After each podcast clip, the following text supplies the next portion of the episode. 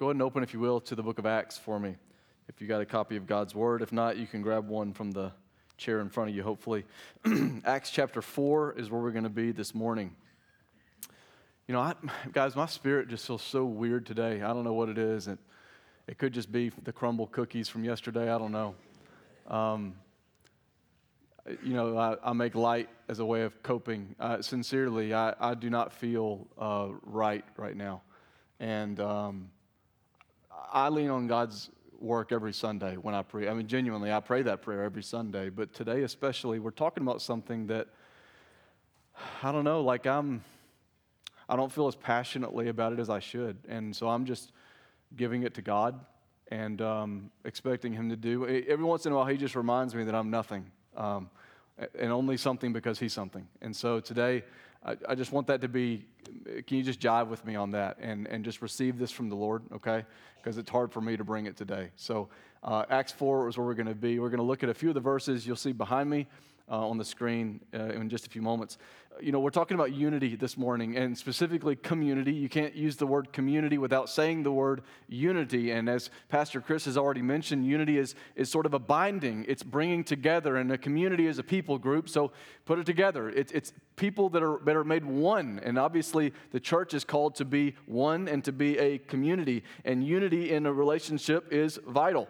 I remember when I went off to college, uh, when I was eighteen, I went to the University of Alabama, and I'd never met my roommate before, and so we went. We had like an apartment situation uh, in a dorm, and so we had a kitchenette, and then, uh, you know, we shared a bedroom, and we had a little living room space, and I didn't know him, and that's always a, you know, rolling the dice, right? So, uh, but he was cool. Uh, you know, we obviously had very different priorities, but uh, he was cool and, and laid back. Uh, he was a big party guy. I wasn't that at all.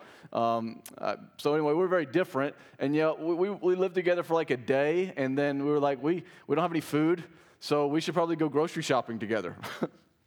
So we did. Cameron was his name, and me and Cameron go to the, like, it was like Bruno's or something in Tuscaloosa, and uh, we're like, how do we do this, you know, because we never, like, we were like the most irresponsible people on earth, so it's like, we have to buy our own food. Yeah, you do. So we had some money, and we were like, let's just like, shop together, and we'll just buy together, and then we'll share together. We'll just share our stuff, and we'll share our sandwich meat, and we'll share our, our Hawaiian punch and Gatorade, and we'll just share, right? And we'll have unity as, as, a, as a roommate situation. That didn't work very long.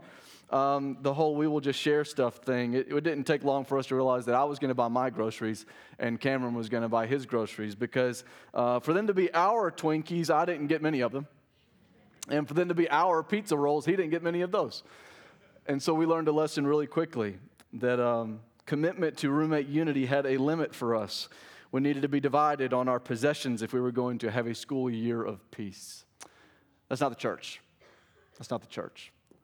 We need to be united on all things, even our possessions. Things tend to get choppy when you have to put money and possessions into the same pot and live with a spouse or a roommate or a business partner's decision-making, and we are often wrongly defined by what we have instead of the way that we use and spend and give what we have. Guys, the early church, and this is why I start that, because I, we're, we're clingy about our possessions. We really are. We all are, even if the most generous person still says, you know, I, uh, maybe I don't want anybody to just drive my car, right? Because it's uh, kind of possessive about my possessions. What's so radical about the early church is that the early church was so committed to the Holy Spirit's unifying vision and leadership is that they even combined possessions. They combined their possessions, something that is the most radical to us. They said, let's put it all together, people that they have only just met, saying we're brothers and sisters. The church was radical then. It's meant to be radical now.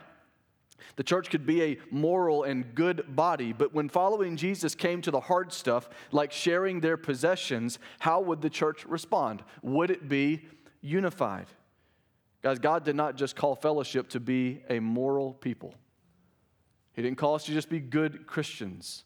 He called us to be one. He called us to be like Him, one.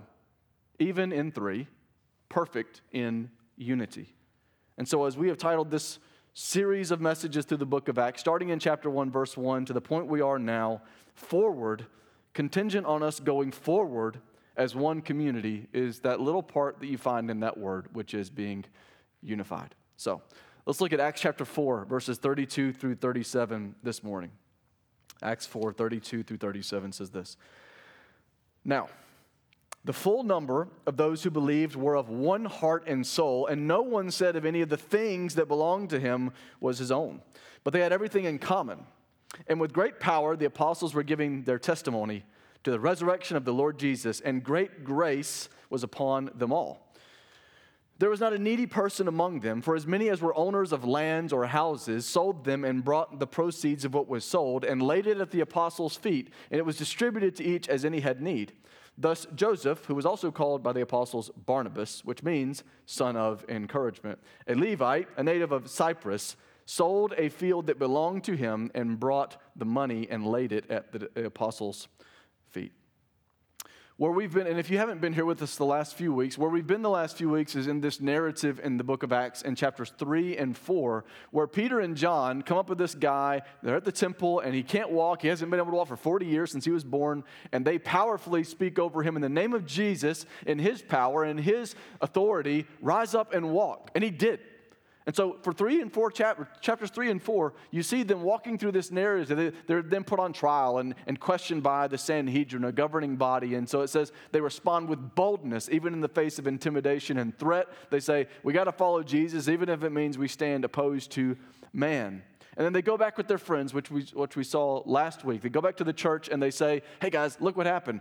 We got threatened. Isn't that awesome? God, give us boldness. That's what they pray for. Give us boldness. You're going to have opposition. Give us boldness to keep on moving forward. And then we end that narrative at the end of chapter four, which we're going to reach the end here today. But there's this little break, sort of like a, an update. Every once in a while, Luke, who's the author of the book of Acts, gives us sort of like a checkpoint and says, oh, by the way, here's where we are. Oh, by the way, here's where we are. And today is an update. It's a brief little check on the progress report of the church. The last sort of sort of kind of update was in chapter four, verse four, when it said, many of those who had heard the word believed, and the number of the men came to about five thousand. That's not including the women and children. So you're talking about a faith community reaching from twelve apostles to suddenly maybe ten thousand people. Rapid, right? And just in a few months. That's a little bit of an update, but the last real update was at the end of chapter two. Look back at that with me. Chapter two, this is the last progress report that Luke gives us. It says, and they devoted themselves to the apostles' teaching and the fellowship, to the breaking of bread and the prayer. So here's the pause in the action. Here's what the church was doing. And awe came upon every soul. Many wonders and signs were being done through the apostles, and all who believed were together. Listen to this. Should sound familiar to what we just read, and had all things in common. It's a common thread here in the last update. And they were selling their possessions and belongings and distributing the proceeds to all as any had need. Again, that should sound familiar. It's part of the progress report we're going to read today. And day by day, attending the temple together, breaking bread in their homes, which is where they would meet, they received their food with glad and generous hearts, praising God, having favor with all the people, and the Lord added to their number. Let's see, I'm missing their number day by day, those who were being saved. The reason I read that little progress report is because of what we saw right there in verses forty-four and forty-five, which is almost verbatim what we're going to read today in the passage we're looking at. It says that they were devoted to the apostles' teaching. The word of God was the center thing when they gathered together. It says they were devoted to the fellowship, which is not the name of their church, it's the name of our church, but really it's the description of all churches. We're to be a partnership, a, a camaraderie, a partnership, not because we got things in common like hair color and, and age and, and ethnicity, and lifestyle and, uh, I don't know, pol- politics, but instead the common thread of believers in a fellowship is not any of those things, it's Jesus. Jesus is that which binds us. And they were devoted to that, to that fellowship around who they were in Christ. And it led to them eating together and praying together and studying the Word together and gathering together. It says that they had all things in common in verses forty-four and forty-five we read just a moment ago in chapter two. And now when it says they had all things in common, it doesn't mean that they were the perfect match. Like, we just have everything in common. What a great church, right? Where we just all think the exact same. That, no, uh-uh, that's right. That could not be further. That's not true of any church, right? If it's a, if that's true of a church, they're not doing a very good job being the church. Because the church is made up of people from everywhere, all walks of life, all different backgrounds, and we hear some of that in our testimonies when they're read in the baptism waters. They're all different, right? But you know what? They're all the same, aren't they? They're all different, and yet there's one common thread that is woven between all of them. They had all their thoughts and opinions not in order, but they had their possessions. Their food is what it's talking about, all things in common. They're going off of what God had established in his people in the Old Testament. Deuteronomy fifteen four starts by saying, but there will be no poor among you. There will be no poor among you. Right before this, that's Deuteronomy fifteen four. Right before that, at the end of Deuteronomy fourteen, again, this is God's instructions for his people. He gives them instructions about the third, not the first or second tithe, which would be twenty percent of their possessions, but a third tithe that they would receive every three years. So newsflash, if you weren't here in September when we talked about giving, the early church or, or the, the Old Testament people of God, when they gave tithes, they gave ten percent and then ten percent and then every three years another ten percent. They have twenty-three percent annually of their income. And that third tithe that happened every three years had a very specific purpose, and it was right along with what Deuteronomy fifteen four says. It was a third tithe to be received so that the poor people didn't stay poor, because God enthusiastically felt this way, that there should be no poor among you, Deuteronomy fifteen four.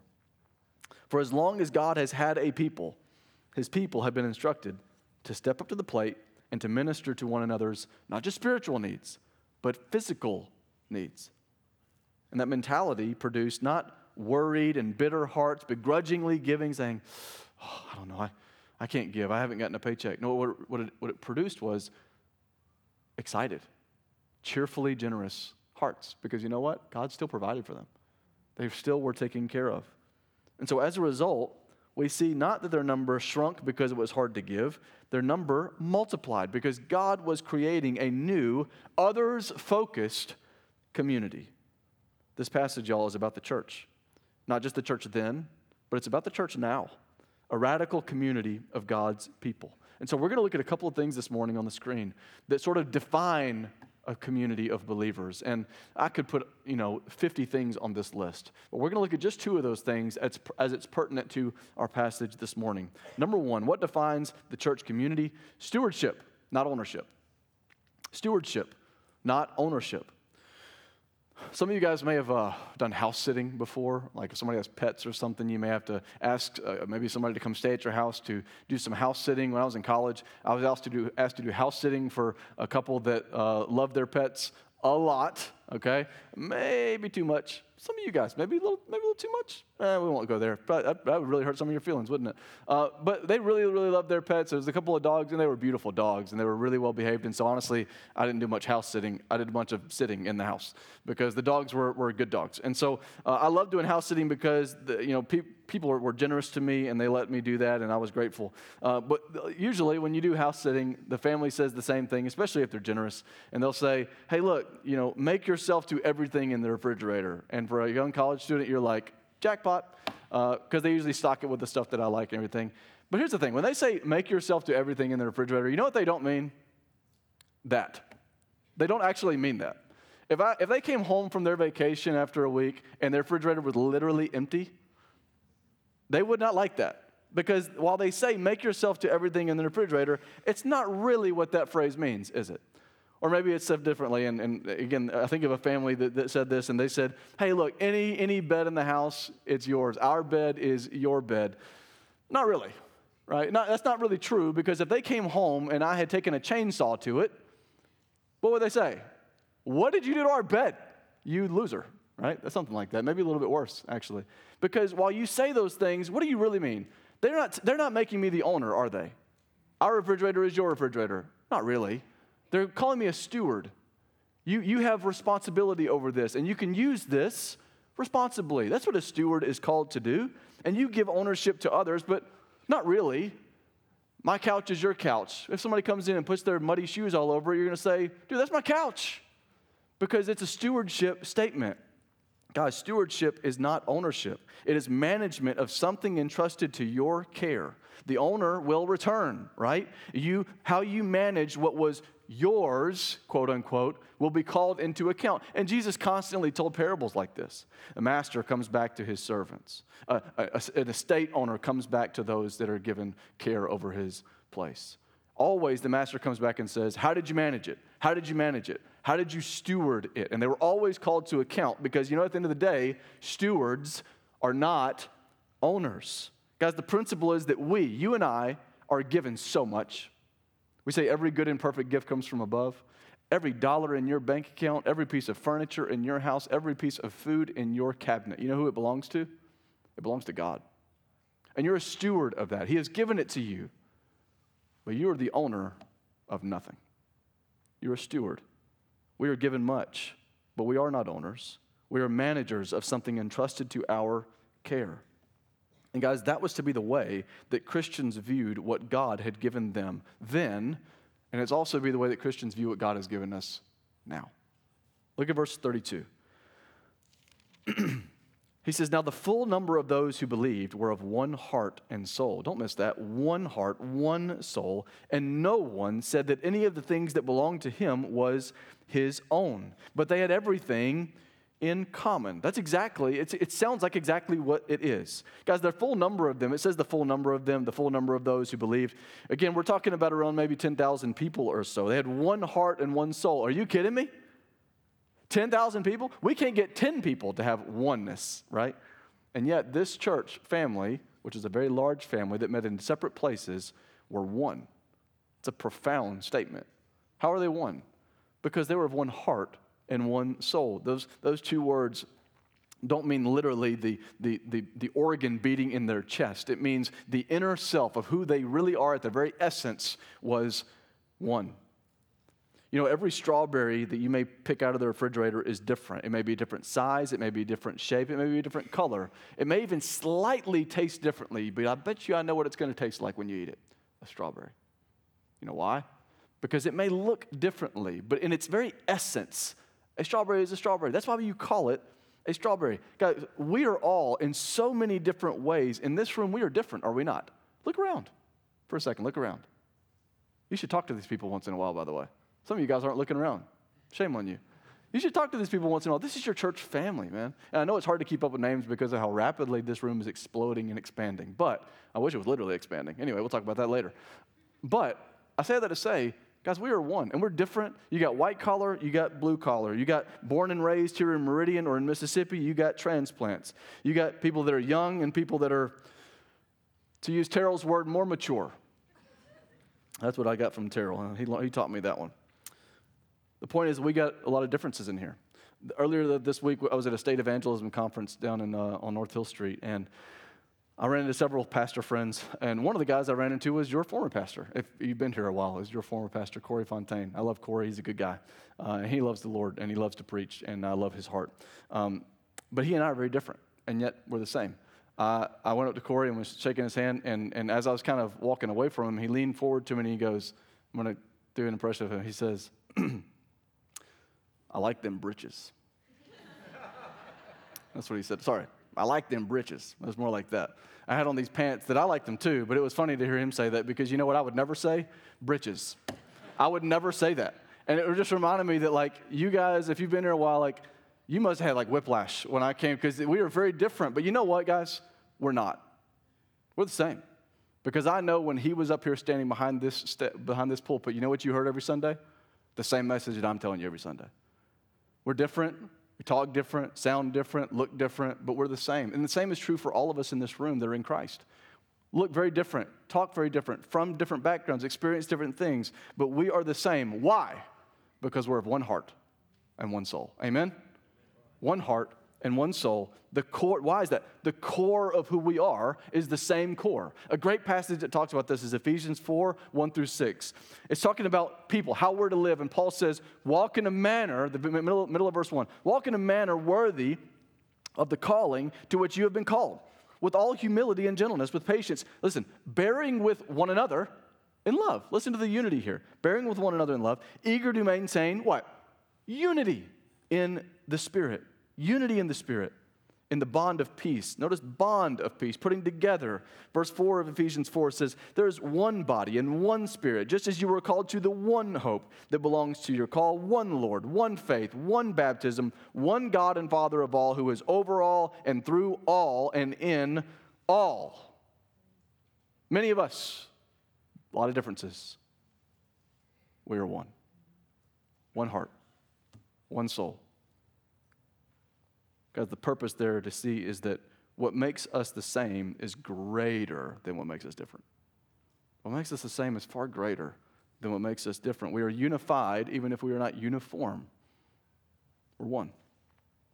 That same verse, verse thirty-two, says they had everything in common, which again does not mean that they all have shared, they all hunted together and fished together and all. That's not what it means, right? It means that they had their possessions in common. It's a phrase in the Greek-speaking world for portraying the ideal human gathering. It was sort of like the way that we would talk, call utopia. They would say, everybody just loves everybody, everybody has everything in common, and in the Greek-speaking world, that was just the ideal society, is that you just, we all just share.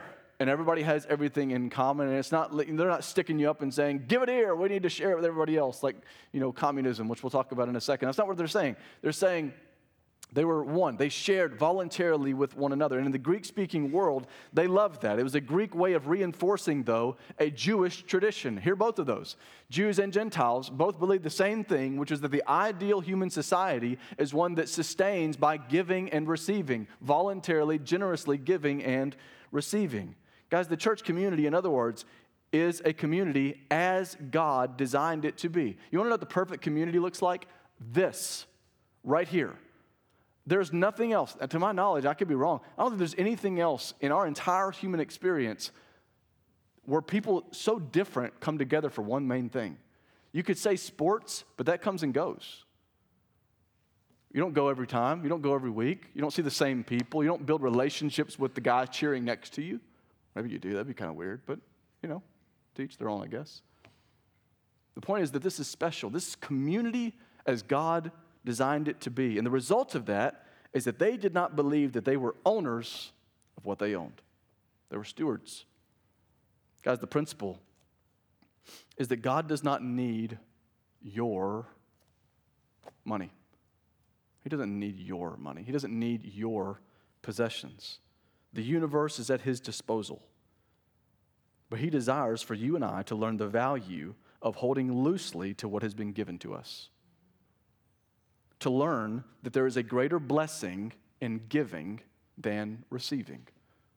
Because this is the ideal community. And it's marked by giving. If you look at your monthly spending and your monthly giving, could you in good conscience say that it is clear on paper that your money belongs to more, more to God than it does to you? Do your possessions exist for your pleasure or to be a blessing to others?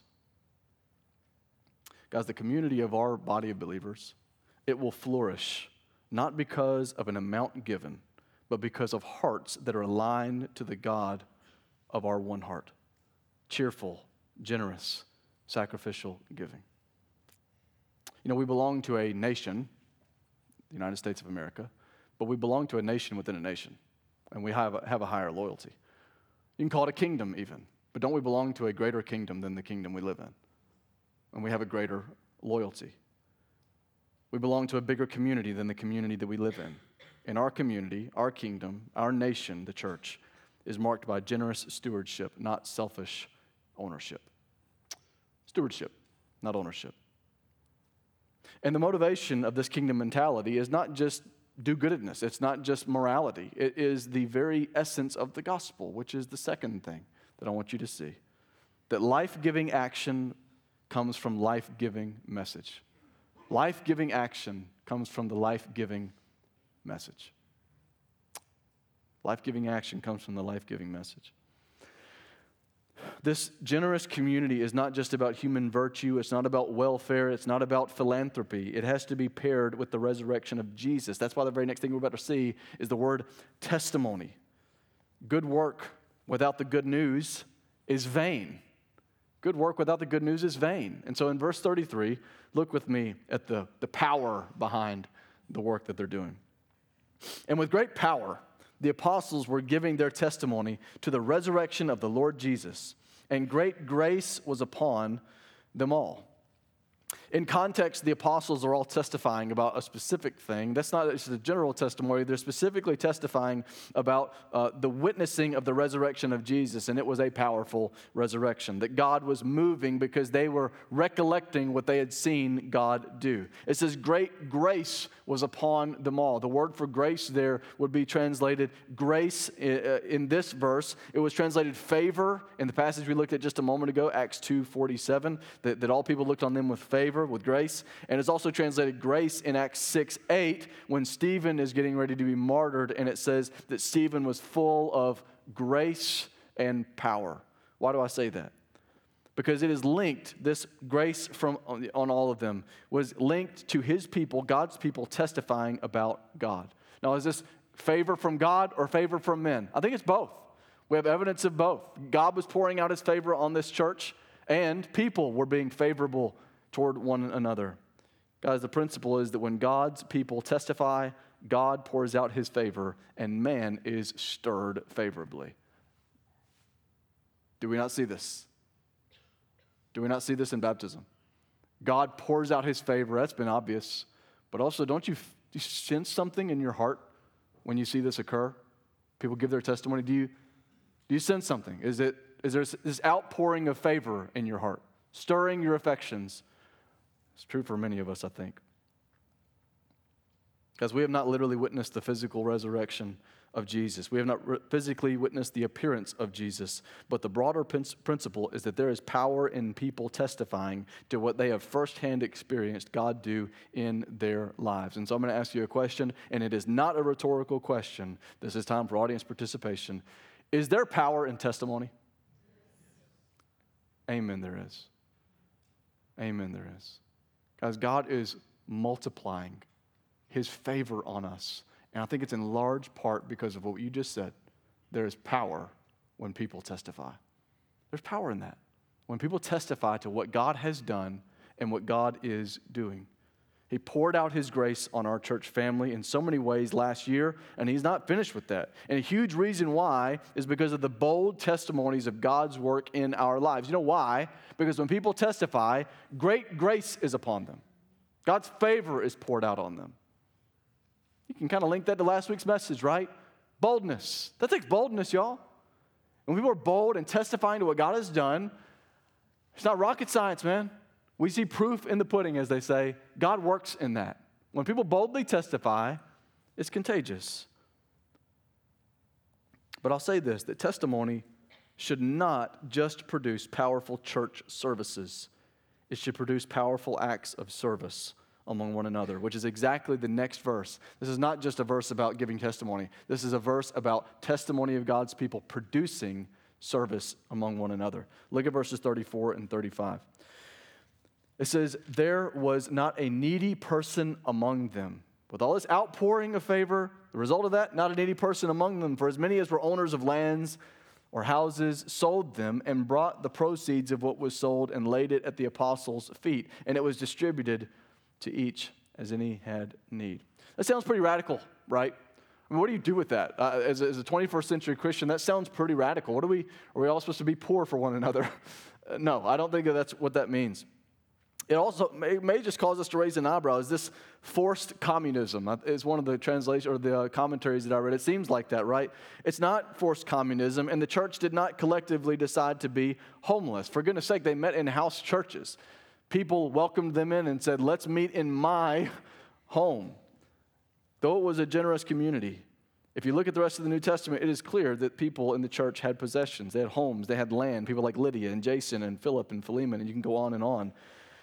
Barnabas is about to be singled out at the end of this little passage we're looking at. And by the way, he would not have been singled out for his generosity if he had not had the opportunity to be so of his own volition.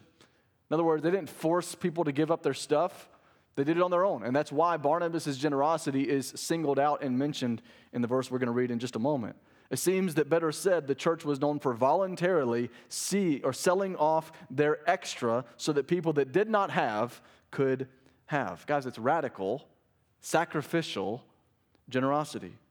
And Luke follows this statement with contrasting two examples, Barnabas and then what we're going to look at next time in chapter five. But look at verses thirty-six and thirty-seven. Thus Joseph, who was also called by the apostles Barnabas, which means son of encouragement, he's a Levite, a native of Cyprus. It says he sold a field that belonged to him and brought the money and laid it at the apostles' feet. This is, this is a guy that we're going to read about quite a bit when we continue in this book. Barnabas is a guy that did missionary journeys with Paul. He's the cousin of the author of the Gospel of Mark. Mark, John Mark, which we're going to read about in Acts. He's John Mark's cousin. And so this is a guy that, that had a presence, right, in the, the early church. He'd be Paul's companion on mission. So why introduce him here? Well, Luke deliberately places the account of Barnabas' generosity just before what we're going to look at next week, which is the story of Ananias and Sapphira's selfish deception. And he's going to kind of counterbalance these two and say, look at this generosity and look at this greed and selfish deception. You see, Ananias and Sapphira, which I'm going to mention it here. We'll talk about it more at length next time. They sell some land, this married couple, they sell some land, and they give Peter part of the money, telling him that they are donating the full buying price. Peter honestly doesn't seem to care about the money. The money belongs to them, and they are free to do with it as they choose, but their lie that they tell reveals a deeper issue. Look real quickly at the first part of chapter five in verses three and four, because I think it helps us to understand what we're looking at here. Verse three says, "But Peter said, Ananias, why has Satan filled your heart to lie to the Holy Spirit and keep back for yourself part of the proceeds of the land? While it remained unsold," listen, this is very important, "while it remained unsold, did it not remain your own?"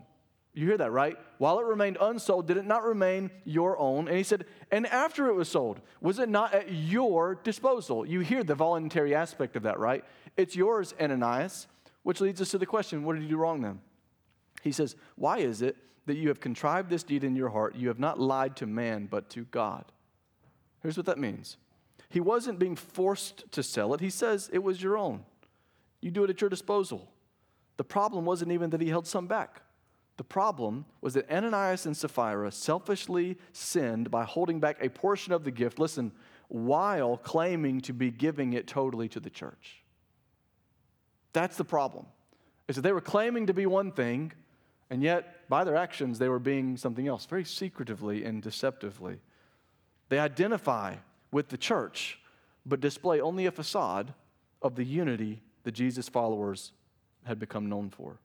In other words, guys, they were in, among the church, but they were not living as part of the church because they did not give obediently. There's a lot that we can do with that. The early church looks different than the church today in many, many, many ways. The needs change, but the principles remain. The principle in this remains. Are you a good steward? Not an owner. Are you a faithful steward? Are you a giver? Are we caring for the needs of one another? And again, you can put a dollar on that, but I think it goes beyond that. But maybe we can reduce it and say it does certainly have something to do with the bottom dollar. That's the way that we determine value, monetarily speaking. Are we caring for the needs of one another? Are you a giver or are you just a receiver in this church? You know, we have a, I wish I would have brought it in here. We have a, a budget. We looked at that last week in a business meeting, right? And on there, you know what it says on there? There's a line item under missions. It says benevolence budget. And it's good, right, Danny? It's good to have a benevolence budget. Practically, practically speaking, it's good to have a benevolence budget. Functionally, it makes sense. But listen, can, you, can I just tell you something? There must not be a budgetary cap on the way that we meet the needs of one another. That's why, by the way, when we exceeded our benevolence budget last year, we didn't say, well, tough. We can't do anything. You know what we did? We got in here and we said, we got to bump this thing up because we got some needs that we need to meet. Because that is a line item. Wouldn't you say that we can we can make some adjustments on that one? Because we can functionally, and it makes sense functionally to have that in place. But church, we have a greater obligation than having a budgeted benevolence. We're called to meet one another's needs. And if it means that we sacrifice and take something else out so that we can do more of that, it's important that we are a benevolent church because we are called to meet the needs of one another. And by the way, your benevolence committee is your deacons. By the way, in Acts chapter six, uh, the apostles get really overwhelmed and they say, dude, we have so much stuff that we have to distribute and these all this money and these possessions. We can't distribute this food and make sure everybody's taken care of. You know what they do? They put together seven guys. Later they call them deacons. And they say, we need you guys to do this for us. And at fellowship, your deacons are the team that get together and say, where are the needs? We need to meet these needs. Let's take care of these needs. Benevolence. And look, as the deacons discern those needs, we don't want to enable a fool or a swindler or cripple people with perpetual handouts, but we also have a biblical duty to ensure that no, none of our people suffer the lack of basic physical needs. But I'll be real with you, man. A lot of y'all aren't on the benevolence committee, but you do not need to be on a committee to exercise benevolence. And every act of benevolence sure better not come through the benevolence committee, because all of us are called to meet the needs of one another. If you see a need, and God may be prompting you, meet a need. And I would say on the other side of that same coin, if you have a need, voice the need. Because not only are you needlessly struggling, you may even be keeping an opportunity to be a blessing from someone God would so prompt to bless you. Do you see how this is part of the community of believers, is that we meet one another's needs? But you know what must happen? The need must be voiced. Guys, this will bring our church closer together, not further apart. Meeting the needs of one another is a deeply scriptural blessing. And so I'll ask you again, are you a good steward? Are we giving to a cause bigger than ourselves? You know, part of that cause right now, it's not benevolence. But I'm going to be honest, when you give to this church family, financially speaking, especially last week when we talked about our building plans and long-range planning, and as Kevin mentioned last time, that we're not the long-range planning committee, we are the emergency planning committee. Because in reality, what we do in this room, unfortunately, in some ways is limited by the space that we have in this room. And this isn't just a a place where we come and, and enjoy ourselves, and good thing the H V A C unit works, and you know we have budget things to, to, to do the things that we do. But guys, this is a mission center. It's a hospital. And when people come into this room, there's, there's soul care. The same way that a hospital bed is there for physical care, this is a soul care room. And so investing in this place, physical location, is not just saying, let's just let's just pad the walls and make amazing things happen. Let it, let it be nice and decorative. Guys, we have cut so many corners to make this room functional because we did not have the money to make it beautiful. And it is beautiful. But these walls are not made of the greatest material. And these stage lights are not the brightest and the best. But you know what's more important? Is the ministry that it accomplishes. We can take an L on making it look fancy if we can say we have made it functional, because this is a ministry building. It's not just a church building. It's where the church gathers, but it's where ministry happens. Our mission is ministering to people of all kinds, and this is where we do that. And so I'm going to say something. Yes, I want you to give. I want you to financially give, and I really want you to give to our future building plans. Because right now, we're in a situation to where people will turn around in the parking lot and go home. And that's limiting the ministry. People will say, there's nowhere to sit when we go there. Huh? Let's go somewhere else. And that's limiting the ministry. And so giving to the church, even when it comes to physical needs like the ones that we're talking about, guys, that is the mission of the church, because we are limited in how we can minister if we are not giving, if we're not giving. And you can draw that conclusion in many different places. You pay your personnel because your personnel ministers to people. We have kitchen supplies, which cost money because our kitchen ministry ministers to people. Sure ministers to my family and so many others. We have Sunday school books and children's supplies because they minister to real people. We have a playground because it ministers to our children. We have a, a church bus because it is part of a ministry. We have benevolence, as we mentioned, Center for Pregnancy Choices that we give to, all of it because it's not about a dollar. It's about a ministry, and we're part of the ministry. We are called to financial stewardship because we're not owners. We are stewards. And so my encouragement to you is to be part of the community, to be part of that. And to be part of that, yes, you need to be a giver, because you're called to be part of the community, not just as a receiver, but as a giver. And I'll take from Ananias and Sapphira a principle that I'm going to let you know about. That is this: you can come to church and not be part of a church family. On the outside, it looked like they were doing all the things that made them belong, and then Peter calls them out because they were not unified. They were not one of them. Guys, God did not call any of us to attend church, but he called all of us to be the church. Are you part of the church? Or are you coming to church? There's a difference. And what I'm about to say, I'm not talking about guests that are here. I, that if you're new to fellowship and you're checking us out, this is not for you. But if you've been coming to this church for a long time, for a while, and you've been kind of on the fence about joining and membership, I don't want to be part of a social club. It's not about a social club. Membership is of the body, okay? It's a biblical term, First Corinthians twelve. But if you've been coming for a while and you've never really committed yourself, you've been coming to church, but you're not part of the church, I want you to hear me something, say something. If you come at ten a.m. and leave as soon as we adjourn, you are going to church, but you are not in church. Because you're not part of what's happening here. You're taking something and giving nothing. You're coming to church, but you've not made this your church family. And you can be, by the way, you can be a member. You can be on the roll. You can be a member of this church family or this church on, on, on paper, but not be a part of the church family. You can be, you can be on the roll. You can say, I, I've joined, I walked it there, and, and he said, and you just come and receive, and then you leave. That's not a family member. That's a taker. God called us to be a church family. He called us to be a community of believers. And there's a big difference between going to church and being part of the church. And if that's hard to hear, I'm not going to apologize for that, but I want you to just hear me say, I hope by now you know my heart, and know my heart enough to know that what I'm saying, I say because I love you. I say because I know that this is what is best for you. And I'm not trying to stomp on you. I'm trying to lift you up, because there's no greater blessing than giving to the church, giving your heart, certainly giving financially. No, giving you to the church. It's greater to give than to receive. More blessed to give than to receive, to quote Jesus.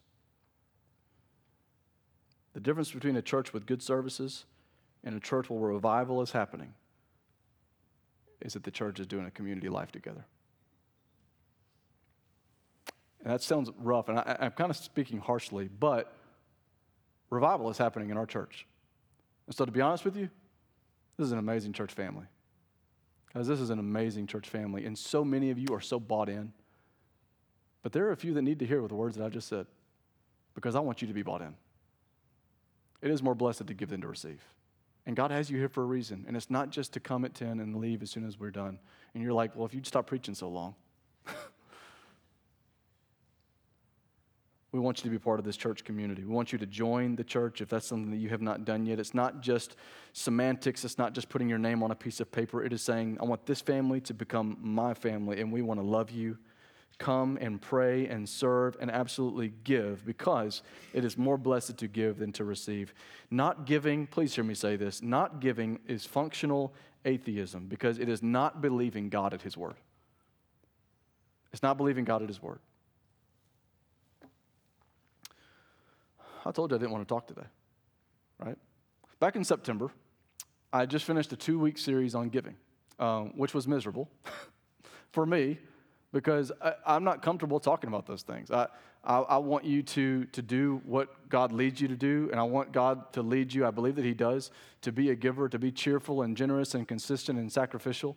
I believe that he leads all of his people to do that. And so we were in a situation where I think it was important to visit that subject, because I don't visit that subject. Uh, and so back in September, when we visited that subject, it took a lot out of me mentally. I'll be honest with you, I don't mind being vulnerable. I, I think that's part of what your pastor should be. Uh, I'm just like you. It's just that God's called me to the stage with the microphone. And uh, I'm just like you are. I'm, I'm vulnerable and weak in so many ways. And when I'm weak, he is strong. I have to lean on that every day. And when I preached that two-part series on giving, it wrecked me on the inside, because I did not want to talk about that. Mentally, it took a toll. And my soul was just downright weary. But so right after that, it was so amazing, because you responded to that. And And that filled my heart up in ways that you can never possibly imagine. And be able to celebrate last week, what a great year it ended up being in our giving. Guys, that just blessed me more than you could. I mean, Brooke could testify. I was just so happy because you had been obedient and you had blessed me, even though I didn't receive that.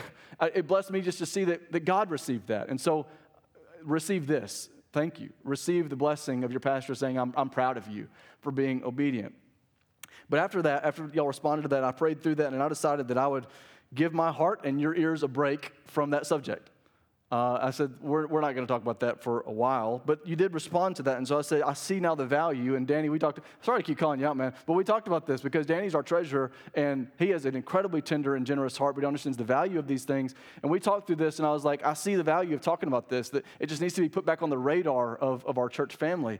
And so I said, I'm going to do that from time to time. And I told Danny, and we talked about this, I said, and I told God, I said, every February, we're going to talk about this. That was in September. But you know what I also told Danny and I also told God? I'm taking a break this February. We're not going to talk about it because it was just September, and we're not going to visit that subject again. Um, that was in September, and in September, I had no idea what the preaching calendar would be. And I knew what the book of Acts held, but I wasn't thinking about this passage. And I just suggest to you that it's not a coincidence that on the first Sunday of February, we talk about giving. It's the value of expository preaching. God wants you to hear what I'm talking about today. So his word talks about it. And the value of that is that it's not something that a pastor can avoid just because it makes him uncomfortable. Here we are, first Sunday in February, and for some reason God decided that we should not take a year off. And so I say that to say, maybe today you needed to hear something that we talked about. Maybe today there's something in your life that you haven't quite been obedient with in stewardship. And maybe it's money, maybe it's possessions, maybe it's your home, maybe it's something else. Maybe it's your time, maybe it's your love. And you've been withholding and not giving. You've been a taker and not a giver. Guys, listen, we only get the gospel if God is a giving God. For God so loved the world that he, he gave, right? We only get the gospel, the good news of Jesus, if our God is a giving God. Guys, a life, please listen to this. We're almost done. A life saved by God's generosity will produce godly generosity. A life saved by God's generosity will, it must produce godly generosity. In other words, if we believe what we claim to believe, we will necessarily cling loosely to the things of this world and store up treasures elsewhere. God does not call us to a character standard that he has not himself perfectly exemplified, because you know what Jesus did? Jesus became impoverished to make you rich. Jesus took up a cross to give you a crown. Jesus took up your sin to give you salvation. Guys, the message of the gospel is the, the greatest, most radical, absurd exchange that has ever happened. And it wasn't in an offering plate. It was on a hill called Calvary when Jesus shed his blood so that you wouldn't have to. The good news of the gospel is that we have a giving God, and it is only through the giving heart of our God that we can have a generous offer of salvation. God's not calling you to anything that he has not already perfectly exemplified. So, in a world that is deeply divided on so many things, it is important now as ever that we as a church family be united. One heart, one soul. And I'm not talking about behavior. I'm not talking about what we look like. I'm not talking about our background. What are we united by? We are united by the blood of Jesus and the empty grave that gives us hope and life eternal. And part of what that looks like is that if you have been saved by God's generosity, you will produce godly generosity, or better said, the Spirit of God will produce godly generosity. So, are you ready to not just attend church, but to be the church?